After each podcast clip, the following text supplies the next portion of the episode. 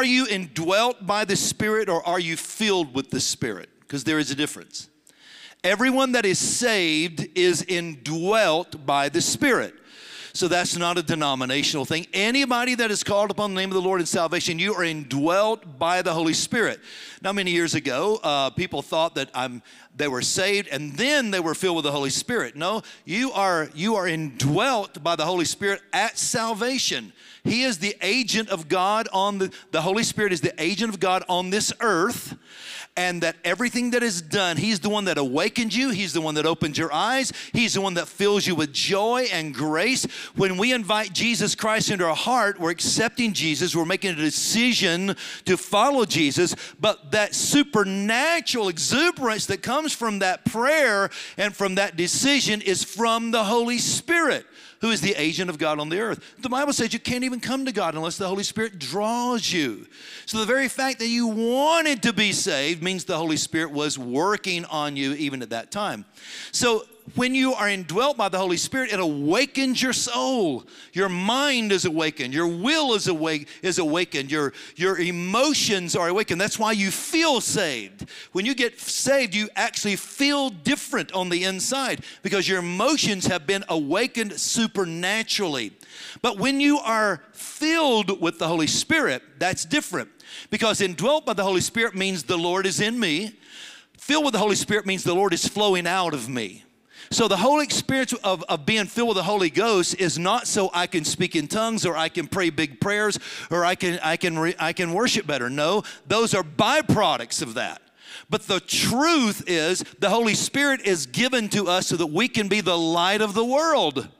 Notice what happened the day of Pentecost. They spoke in tongues for a few minutes in the upper room. Then what happened? They went to the streets and 3,000 people got saved.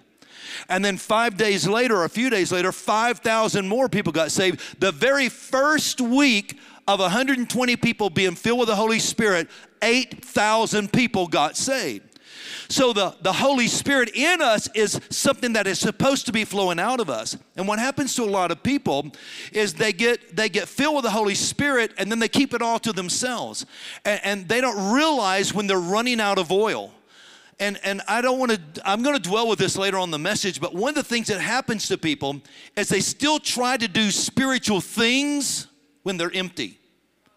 And they, they try, they, there's not enough oil in there to do what they're trying to do. And so they, it ends up getting a little ugly you know they force people they push people they they get louder and pray harder thinking that's to listen you if you pray loud and hard that's okay. There's nothing wrong with praying loud and hard and some people that's just the way they pray. And so there's nothing wrong with that. But praying louder and harder doesn't make anything more spiritual. You can pray quiet with a tear in your eye and lay your hand on the sick and they can recover. You can say little girl get up like Jesus did and, and raise the dead. You can say go to a demon. You don't have to shake him on the floor. You could say go to a demon. We had we had we don't advertise these things, but we had that happen in the service tonight. The campus choir was here. They came and got me because we had someone that was manifesting, and they came and got me. And everybody these these, these young kids and everybody around they were trying to you know push the demon out a little bit. And I said, let's, let's try something different. And I just spoke to the demon, told him to go, and he left just like that. And the boy was set free. And my point is not that I'm more powerful than anybody else. That's not my point at all. My point is that spirituality doesn't have to be demonstrated if you're walking in authority. You can demonstrate it, but the authority is what makes it happen, not the demonstration of the authority that makes it happen. So, so the problem is a lot of people try to do supernatural things or spiritual things when they're not full of the Holy Spirit. They think because they were filled with the Holy Spirit at one time and they've got a prayer language, that means they can do everything else that other spiritual people are doing, and that's not always the case. So, we're going to talk tonight about people that are losing their oil or they're low on oil and they're still trying to do spiritual things, and it gets very theatrical when you do that. All right, so, so let's look at the second question. If you had a met- metaphorical gas gauge on you that measured how full of the Spirit you are, what would it measure? Now you're the only one that can answer that, and you have to answer that to yourself. Are you, would you say, if I could look at the gas gauge of my spirit, am I quarter tank full? Am I almost empty? Am I empty? Uh, do, am I half full right now? Well, how can I measure that? Well, your joy, your peace, your passion, your fire, all of that measures that. So if, if I don't have much joy and I don't have any peace and I don't have any fire and I really don't care one thing about praying for other people or witnessing other people, my guess is that gas gauge is, is pretty low, maybe empty. And so we have to we have to address this issue in the body of Christ because we have a divine design that is built to keep us spiritually active if we stay spiritually full.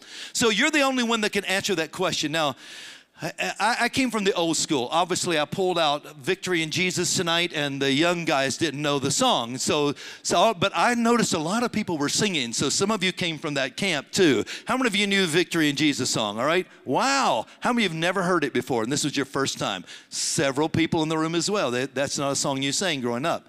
Well, um, in the old school, if you came from the Pentecostal uh, genre, the Pentecostal stream of the old school, you've heard this before.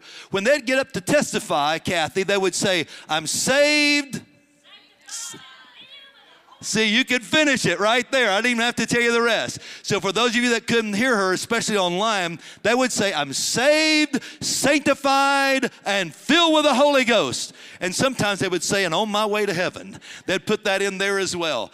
And that was how they started every testimony. Now, most of the churches then had a testimony segment in the service where people could stand up and testify. And almost all the old saints started out that way. But one of the things I've learned through the years, because, you know, I, I, heard Jay Boyd the other night when he was preaching here say, I remember him saying that the old school couldn't explain it, but they had it. They didn't always know what they had and how they had it, but they had it. They had the power of God operating in their life. Even though their theology couldn't really defend it, they just knew the power of God was operating in their life. So I learned later on in my life that yes, I can say I'm saved, sanctified, and filled with the Holy Ghost, but I have to say it differently now. This is what I have to say I'm saved and I'm sanctified and sanctified and sanctified and sanctified. And today he sanctifies me, and tomorrow he sanctifies me. What is sanctification? It's the washing of the water of the word. Anybody need to be sanctified again? Is there anybody that's only been sanctified one time? I don't know anyone like that. you will be my new hero. If you've only been sanctified one time and you've never needed it again, please tell me your secret because I'm not there. He has to keep cleaning me up and cleansing me and purifying my thoughts and purifying my mind. So I have to now say I'm saved, sanctified, sanctified, sanctified, and I can't stop when I say I'm filled with the Holy Ghost. Now, this is what it sounds like to me. I'm on my way to heaven, but I have to say I'm saved and I'm sanctified and I'm sanctified and I'm sanctified and I'm sanctified and I'm filled and I'm filled and I'm filled and I'm filled and I'm refilled and I'm continually filled with the Holy Ghost. Because what happens to people that have this one time mindset, this one time I got saved, I got sanctified, I spoke in tongues, so I'm full of the Holy Ghost. A lot of times it's how they think, and they don't realize that that is the reason a lot of times they can't move forward in their faith, is because they need to keep their reservoir full of the oil. The oil is draining, the oil is getting lower. So salvation awakens my soul, but spirit in feeling awakens my spirit man. What does that look like when I get filled with the Holy Ghost? Well, yes, you, you get a prayer language that's just one little small part of it, just a tiny small part of it. You get spiritual gifts to get activated in your life. You're supposed to start working in faith and discernment and healing and miracles and generosity and all the gifts that have been given to the body. You're supposed to start operating in one of those gifts hospitality, administration. I mean, we, we sometimes we read the one list of the eight gifts, but there's another list too in Romans that you got to add that one to it because there's lots of gifts of the Spirit, and it's not it's not supposed to be an all-inclusive list. The Holy Spirit is omnipresent and omnipotent and omniscient. He can give you any gift you need any anytime you need it. So we're supposed to operate in that way. So praying in the Holy Ghost, a lot of times, some people use it as a, like a weapon in their life. That they, they, they think that I, I can pray in the Holy Ghost, so that's how I pray, that's how I fight, and, and they stay in that battle mode all the time. But the truth is, praying in the Holy Spirit is not really about battling. It can be a battle tool. It can be it can be something that that the Lord uses in your battle when you don't know how to pray. The Bible says when you do not know how to pray, the Holy Spirit prays for you with groanings that cannot be uttered. So it can be a tool. But the other side of that is that it's about relationship. So the main purpose of you praying in the Holy Spirit is for revelation. That's the main purpose. God is supposed to be talking to you and revealing things to you and showing you things in His Word, showing you things in your life, convicting us. There's a word we don't hear a lot anymore. Anybody still get convicted? I know I do. Anybody that doesn't get convicted, please stand up because I want to meet you too. No one stood up, so I'm guessing everyone still gets convicted. That's a part of the work of the Holy Spirit in our life who convicts me and directs me and gives me marching orders and moves me in certain directions in my life. So that's what being spirit filled is about. Thank you so much for supporting our ministry. If this has blessed you, please say a prayer for us. And if you would like to give, we have four ways that you can do that. You can give online at bryancutshall.com, or if you're a PayPal user, just PayPal us at Church Trainer or you can also give through the mail at P.O. Box 267, Georgetown, Tennessee 37336. Or if you're a Venmo user, you can Venmo us also at Church Trainer.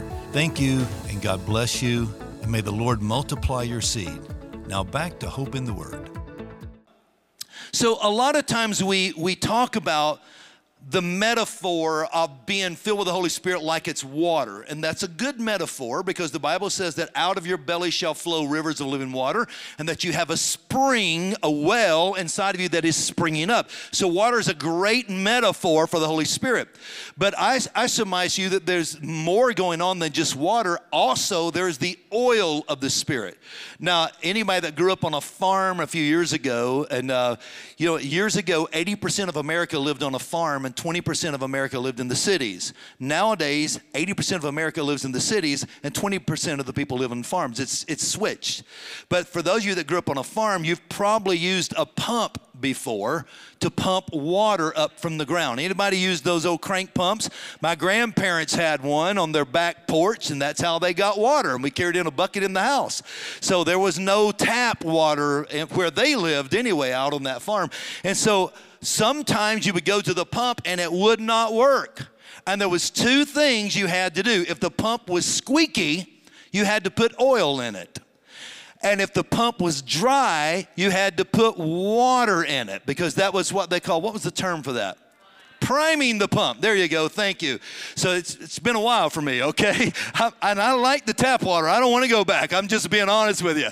But but um, but you would have to prime the pump either with water or oil. And it's the same way in our spirit man. If we want the water to flow, sometimes that's why the apostle Paul used language like stir up the gifts that are inside of you. So sometimes, if we're not getting the flow of the Holy Spirit the way we want, we have to prime that pump. How do I do that? By the water and by the oil. So tonight, we're going to focus primarily on the symbol of the oil and the Holy Spirit.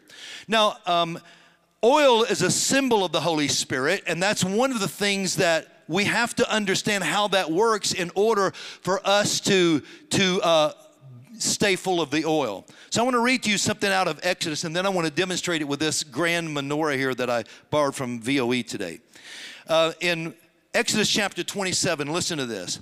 And you shall command the children of Israel that they bring you pure oil of pressed olives for the light, and cause the lamp to burn continually in the tabernacle of meeting outside the veil, which is before the, the testimony. Aaron and his son shall tend to it evening and morning before the Lord, and this shall be a statute forever for the generations on behalf of Israel.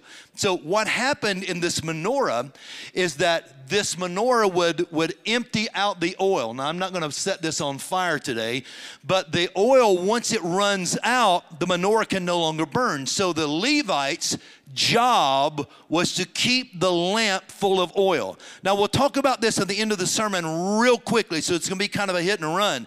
But you have to understand that this whole approach to God, there's a mercy seat in the Holy of Holies. The outside, the outer court is a brazen altar that represents your salvation. That's where the lambs were laid. That's where the sacrifice was given. That's where the blood was shed. That represents the cross of Jesus Christ. It was a foreshadow of that. So that's your salvation. The next thing is the laver. That represents your sanctification. What is sanctification? You are sanctified by the washing of the water of the Word.